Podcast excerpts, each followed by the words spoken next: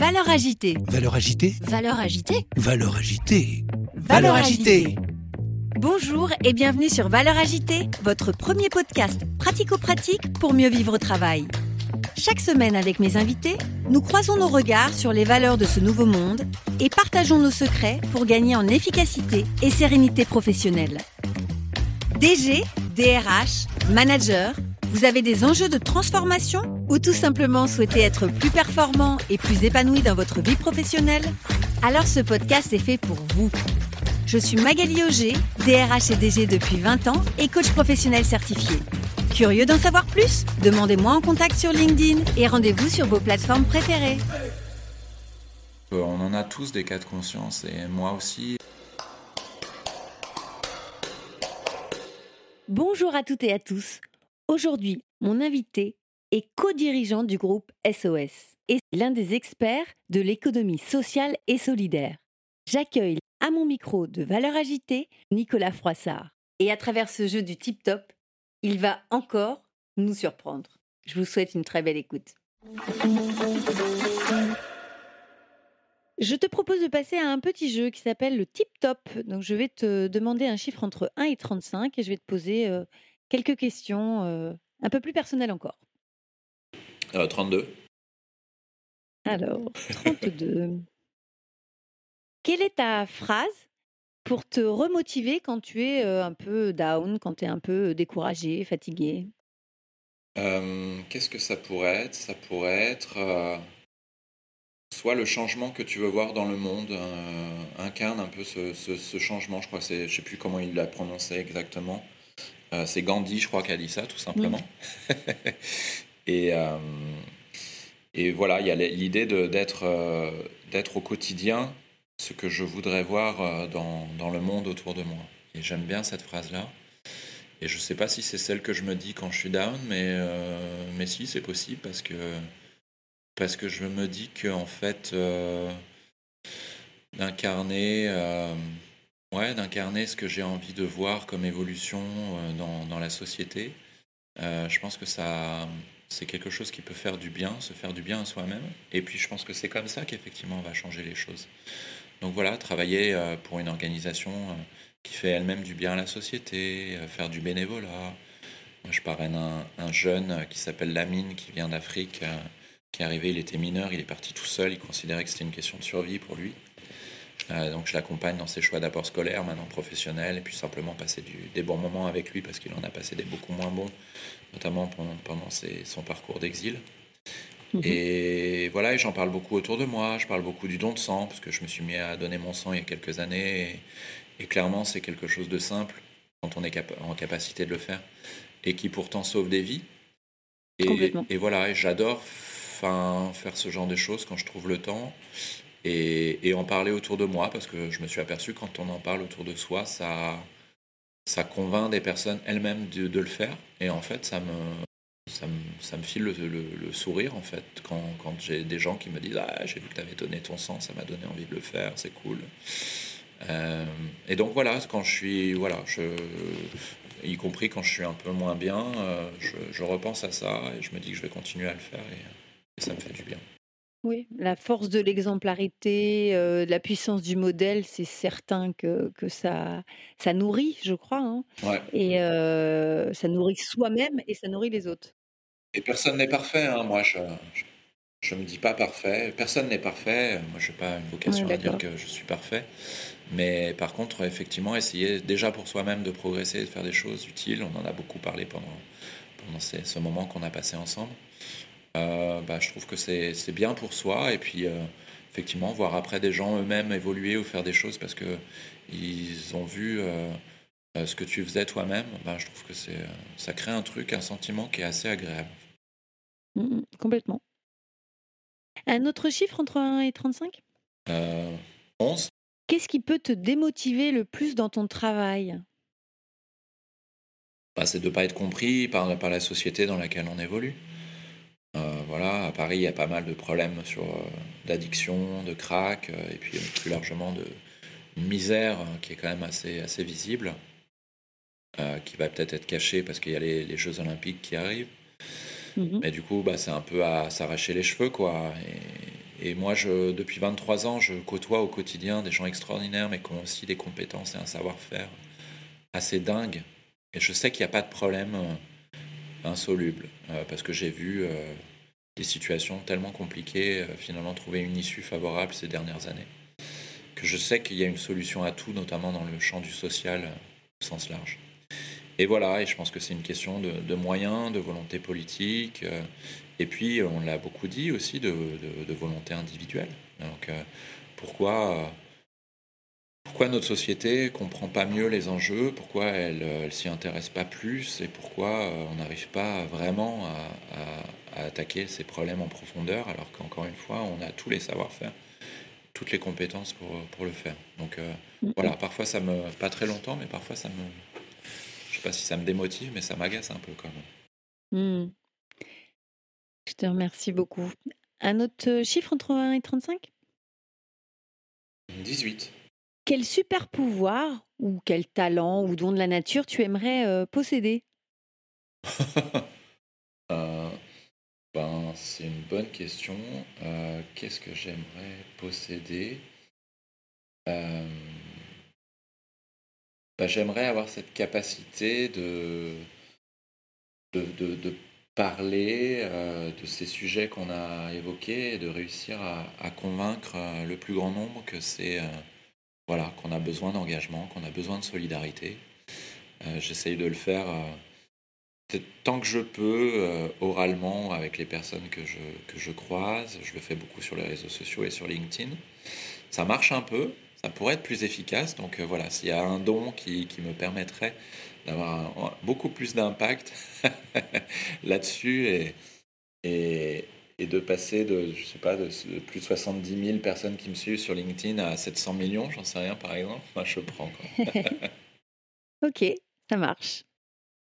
Un autre chiffre entre 1 et 35 2. Le 2. Quel est ton principal trait de caractère? Je suis sympa, je crois. Voilà. Ok. Ça se traduit comment? Dans ton quotidien? Ben, en fait, je crois que je suis quelqu'un qui est, plutôt. Euh, j'aime pas tout le monde, mais globalement, je donne quand même la chance, leur chance aux gens et voilà, j'aime bien la relation. Euh, et donc, euh, et donc ouais, je suis assez, je suis assez, assez cool et assez dans l'écoute. Quoi. J'aime bien, je m'intéresse aux gens. Enfin, dans une discussion, je pense que c'est rare que je parle plus que la personne avec laquelle j'échange. Voilà, c'était peut-être un peu différent pendant les deux heures qu'on a passées ensemble, mais c'est parce que c'est ton rôle de poser des questions et c'est mon rôle d'y répondre. Bien sûr, mais ça c'est normal. Dans une conversation classique, euh, oui, je crois que je suis celui qui, qui, pose des questions. J'aime pas forcément toujours parler beaucoup de moi. Euh, je le fais effectivement avec plaisir parce que je pense que c'est comme ça qu'on fait avancer les choses aussi dans un podcast comme le tien.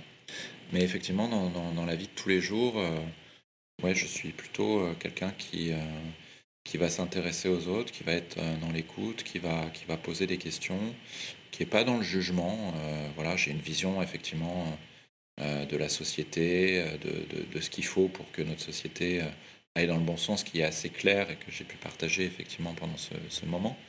Mais, mais voilà, si des gens ont aussi une vision un peu différente, je ne suis, pas, je suis pas dans le, le jugement moralisateur tout de suite.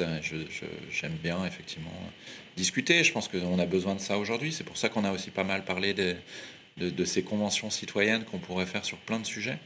Mais je pense qu'aujourd'hui, euh, même si parfois il faut être un peu radical pour aussi faire évoluer les choses, on a besoin aussi d'avoir des moments vraiment d'écoute où les gens peuvent parler, dire des conneries, c'est pas grave. Enfin, tu as le droit de dire des conneries, mais par contre, euh, je vais, je vais te dire pourquoi moi je pense que c'est des conneries, et puis, euh, et puis on avance. Et puis peut-être que tu vas pas avancer tout de suite, peut-être que tu avanceras jamais, peut-être que tu réfléchiras dans deux jours à ce que je t'ai dit et que quand même ça te fera un peu évoluer. Enfin, et voilà, et dans notre société, tout est tellement euh, immédiat, clivant, agressif que ben, on se perd un peu, je pense, collectivement là-dedans. Donc tu me diras si dans deux jours tu repenses à notre échange euh, du jour. Et qu'est-ce que tu n'as jamais dit sur un podcast que tu pourrais partager aujourd'hui et qui peut-être justement te permettra euh, de, d'atteindre les, les 700 euh, les 700 millions?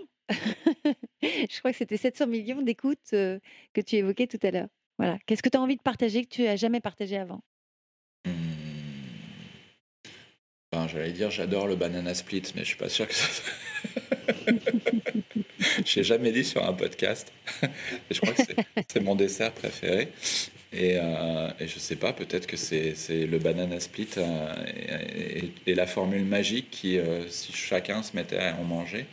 Sauf que la banane, je suis pas sûr que ce soit très durable. Enfin, c'est une question d'ailleurs. Est-ce qu'il faut continuer à importer? Euh, de la banane Est-ce que je dois continuer à manger du banana split? Tiens, au moment où j'en parle, tu me, ça me pose la question. Ça te pose un cas de conscience. Ça me pose un, Tu penseras à moi la prochaine fois où tu vas manger ton banana split. Un cas de conscience. Non, mais en fait, voilà, c'est ça que j'ai jamais dit. Hein.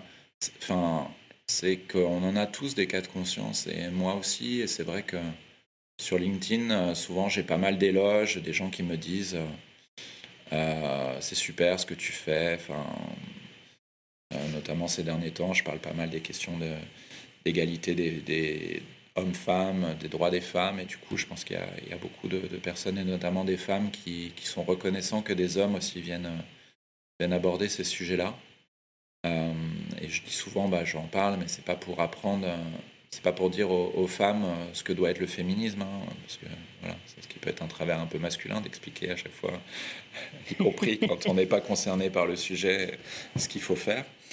Mais par contre, je pense qu'effectivement, euh, le rôle d'un homme, ça peut être euh, un peu engagé sur ce sujet-là, ça peut être d'essayer d'entamer une, discussion avec d'autres hommes, parce que les hommes sont quand même euh, aujourd'hui une très grande partie du problème, et du coup, je considère qu'ils sont aussi une très grande partie des, solutions. Néanmoins, je pense que ça m'est arrivé dans ma, dans ma vie d'avoir des propos euh, limite euh, sexistes. Euh, enfin voilà, et c'est ça un peu que j'avais envie de partager, c'est que personne n'est parfait. moi le premier. Par contre, je pense que ce qui est important, c'est c'est d'évoluer. Je pense qu'aujourd'hui, je tiens plus, ou alors c'est vraiment... non, je ne pense pas que ça puisse arriver. Je, tiendrai, je, ferai plus, je tiens plus de propos sexistes, je fais pas de blagues sexistes. Ça a pu m'arriver par le passé, pas très souvent, je pense, mais et voilà, je pense que c'est ça qui est important aussi, c'est que les gens qui essayent de faire un peu changer les choses soient pas toujours dans, le jugement et acceptent aussi que les gens puissent passer par un, process par lequel euh, moi-même je suis passé sur cette question-là et sur d'autres. voilà, j'ai eu aussi la chance dans ma vie de tomber à, 23 ou 24 ans sur le groupe SOS et qui m'a fait ouvrir les yeux sur, sur plein de choses, sur, sur cette question des inégalités, sur, sur les fractures sociales, sur, sur ce que vivent euh, certaines minorités au quotidien, les discriminations. Enfin voilà, j'ai aussi eu la chance d'évoluer dans un, dans un environnement qui m'a fait ouvrir euh, les yeux sur, sur beaucoup de choses. Donc euh, tout le monde n'a pas cette chance-là. Alors après, il n'y a pas de hasard. Je suis aussi allé vers ça parce que j'avais envie de ça. Mais je pense qu'il faut aussi accepter que les personnes n'aient pas forcément euh, eu ce, parcours-là et que, et que voilà, et chacun doit aussi avoir son, son, propre process. Et sur cette question des, de l'égalité femmes-hommes notamment. Voilà, enfin, chacun son rythme, mais par contre, euh, c'est important, je pense, qu'il y ait une prise de conscience euh, et il faut aider, je pense, les, les, tout le monde à, prendre conscience, parce qu'une fois qu'on prend conscience de ce qui se passe dans notre pays et au-delà, euh, c'est plus facile après d'évoluer de, et de changer les choses. Oui, complètement. Et tu évoquais le fait que le, tu disais, je crois, dans, tes propos, je j'ai plus exactement la formulation précise, mais que le, problème vient pour partie ou en majeure partie des hommes. Bah alors, quelque part, de fait, oui, puisqu'ils sont aussi à la tête de la plupart bah des structures dirigeantes. Donc, effectivement, voilà, on, paye aussi parfois les conséquences des décisions qui ont pu être prises par ces hommes. Mais est-ce que les décisions auraient été prises de manière différente si ça avait été porté par des femmes? On n'en sait rien. C'est-à-dire que je pense que toutes les femmes ne sont pas non plus des saintes. Non. et on peut avoir des femmes parfois maltraitantes, toxiques. Enfin voilà, je, pense que c'est aussi important de se dire que effectivement c'est pas aussi binaire que ça. je pense qu'on a intérêt aussi à, à accompagner les femmes pour qu'elles prennent confiance en elles, qu'elles prennent conscience aussi de leur, de leur potentiel, qu'elles-mêmes, elles ne se place pas de manière spontanée dans une posture de victime ou de soumission. je pense qu'il y, a plein de femmes qui vivent des, moments dramatiques et y compris dans les cercles familiaux restreints et qui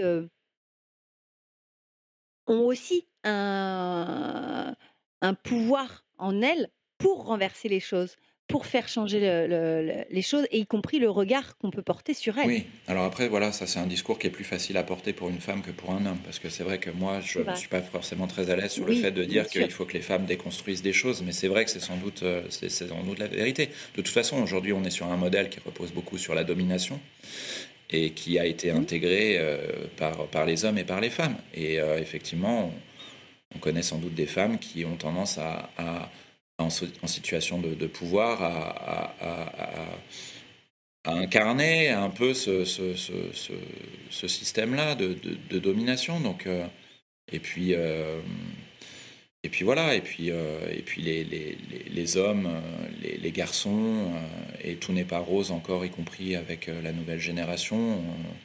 On, a tendance parfois à dire qu'avec la nouvelle génération, ça va aller, mais, mais, mais pour, pour fréquenter de près cette nouvelle génération, donc les je sais pas, 15, 15, 20 ans. Euh, non, on n'y est pas encore. Donc, euh, et, pourtant, euh, voilà, ces jeunes garçons, ces jeunes hommes ont été aussi éduqués par des hommes et par des femmes. Et donc, il y a, y a les hommes comme les femmes, effectivement, reproduisent des choses en matière d'éducation des hommes, notamment, qui, qui, qui, doivent évoluer parce que on a aussi aujourd'hui beaucoup d'hommes qui à qui on a dit qu'il fallait cacher ses émotions, à qui on a dit qu'il fallait pas pleurer. Et malheureusement, j'ai l'impression que ça, ça, évolue, mais c'est encore là. Et on a euh, des jeunes hommes qui ont du mal euh, à gérer leurs émotions, qui euh, quand même sont encore dans quelque chose qui ressemble à de la domination,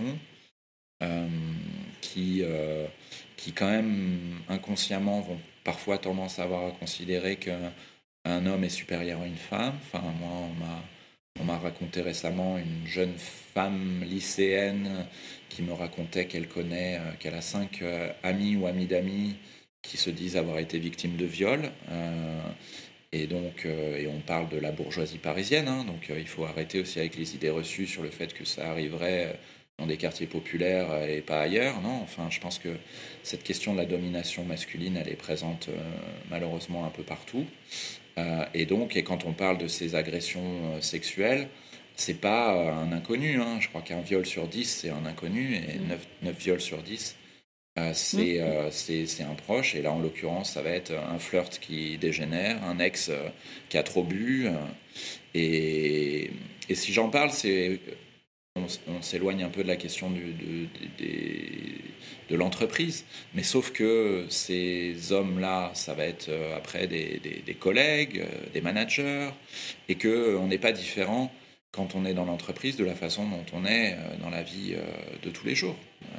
Donc voilà, y il faut vraiment que notre société s'interroge là-dessus et que ce soit un débat, effectivement. Alors moi, je suis plus à l'aise, effectivement, d'avoir une conversation avec des hommes plutôt que de dire aux femmes voilà, il faut, faut, vous déconstruire sur tel ou tel truc, parce que là, ça devient, enfin, on revient sur des trucs qui compliqué. Sont, qui sont pas. Voilà, j'ai pas envie de ça, et puis je pense pas que ce soit aux hommes de le faire. Mais je pense qu'effectivement, chacun de notre côté, enfin, que des femmes parlent à des femmes aussi pour dire, il y a sans doute des choses à déconstruire, mais c'est encore plus utile et nécessaire parce que ça a été très peu fait du côté des hommes, et voilà, qu'il y ait des hommes comme moi ou d'autres qui parfois essayent d'engager de, des conversations avec d'autres hommes sur euh, comment on peut Comment elle peut améliorer les choses? Est-ce que c'est utile quand une femme prend la parole sur ce qu'elle vit au quotidien de dire ouais mais tous les hommes sont pas comme ça le fameux not all men non ça sert à rien. Il faut plutôt écouter et voir comment à notre niveau on peut aider. Euh, euh, peut-être quand on assiste à, dans le monde de l'entreprise ou ailleurs à, des comportements qui peuvent être un peu sexistes. Il y a encore des hommes qui interrompent les femmes en réunion. Il y a encore des hommes qui vont, oui, qui peuvent avoir ce, qui vont faire des blagues sexistes. Euh, et donc, si c'est un homme qui, à un moment donné, pas besoin d'être d'une violence euh, infinie, mais juste dire, bah, écoute, euh, là, tu dis quelque chose, je suis en désaccord avec toi. Point, ça peut s'arrêter là. Mais voilà, ça commence par, par là. parce qu'on parle beaucoup de la solidarité féminine, il y a aussi une mhm. solidarité masculine qui, est, qui est très, très présente. Et, et les mecs vont parfois tendance à avoir à ne rien dire, voire parfois un peu à ricaner quand il y a une blague sexiste, même encore aujourd'hui. et même s'ils sont pas d'accord, ils vont pas forcément le, dire parce qu'il y a aussi cette, cette solidarité, un peu ce, ce, clan entre, entre mecs dont il va falloir un peu sortir et être capable d'avoir le courage de dire simplement écoute, là ça me, ça me, ça me fait pas rire ou je, je, simplement je suis pas d'accord avec toi parce que je considère qu'il faut un peu évoluer là-dessus et que, et que ta vision euh, euh, des femmes euh, telle qu'elle.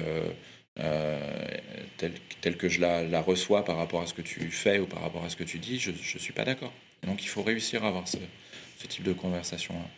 Et c'est pas oui. évident. Et et c'est pas évident de trouver les mots. C'est-à-dire que, pour le coup, ça m'est déjà arrivé à plusieurs reprises. Et je vais prendre un exemple concret.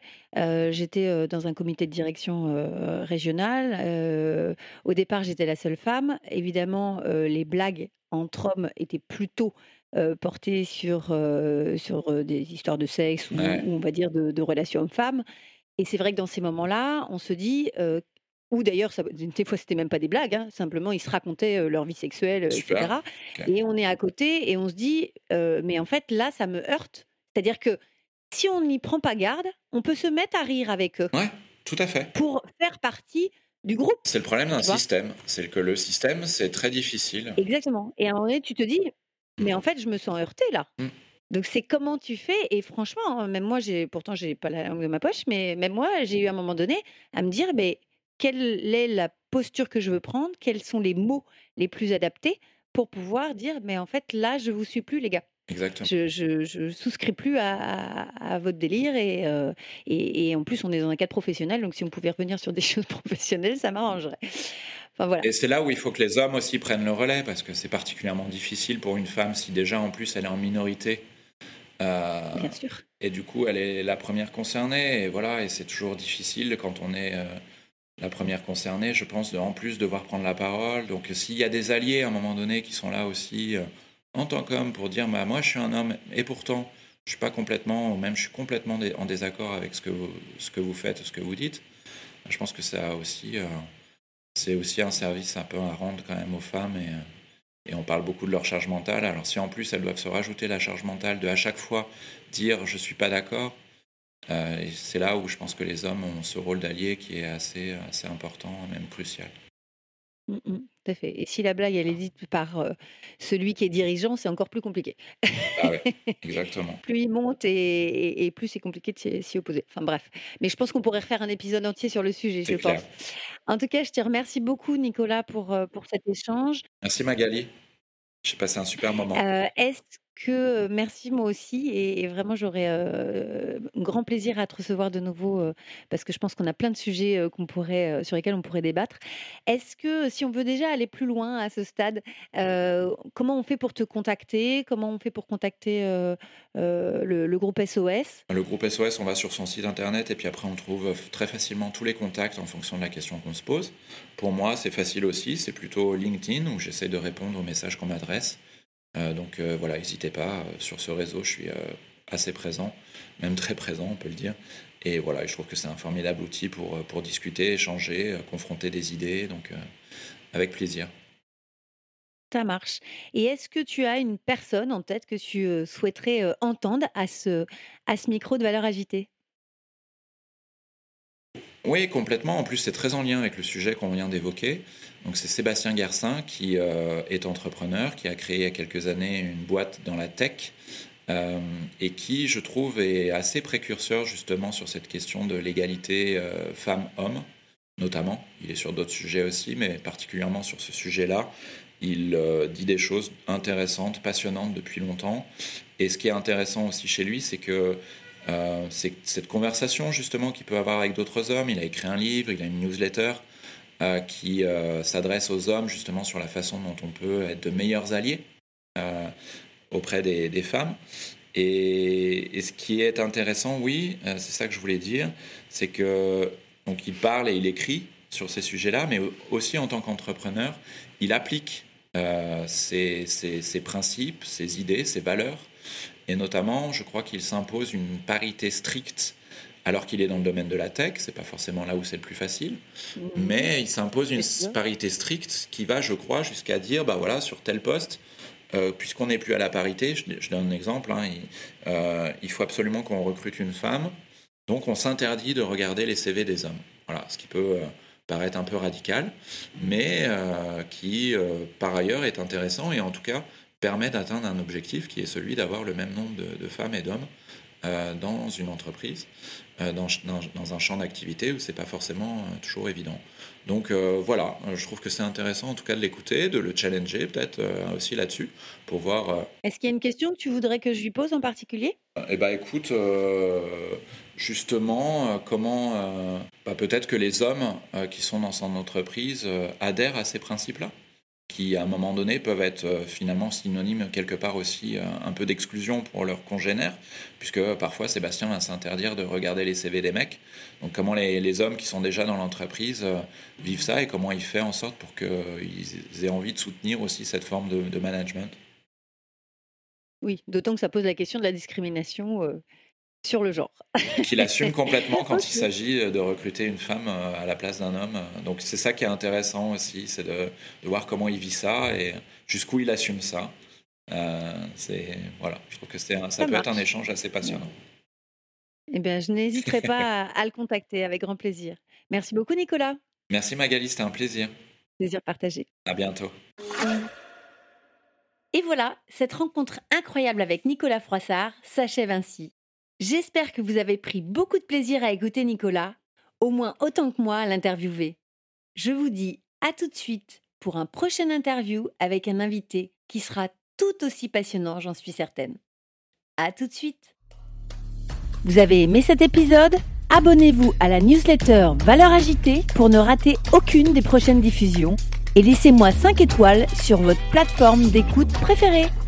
Ce podcast est propulsé par France Coaching France Coaching, c'est bien plus que la référence numéro 1 du coaching professionnel en France, c'est le début de votre réussite. Retrouvez-moi tout de suite sur francecoaching.com.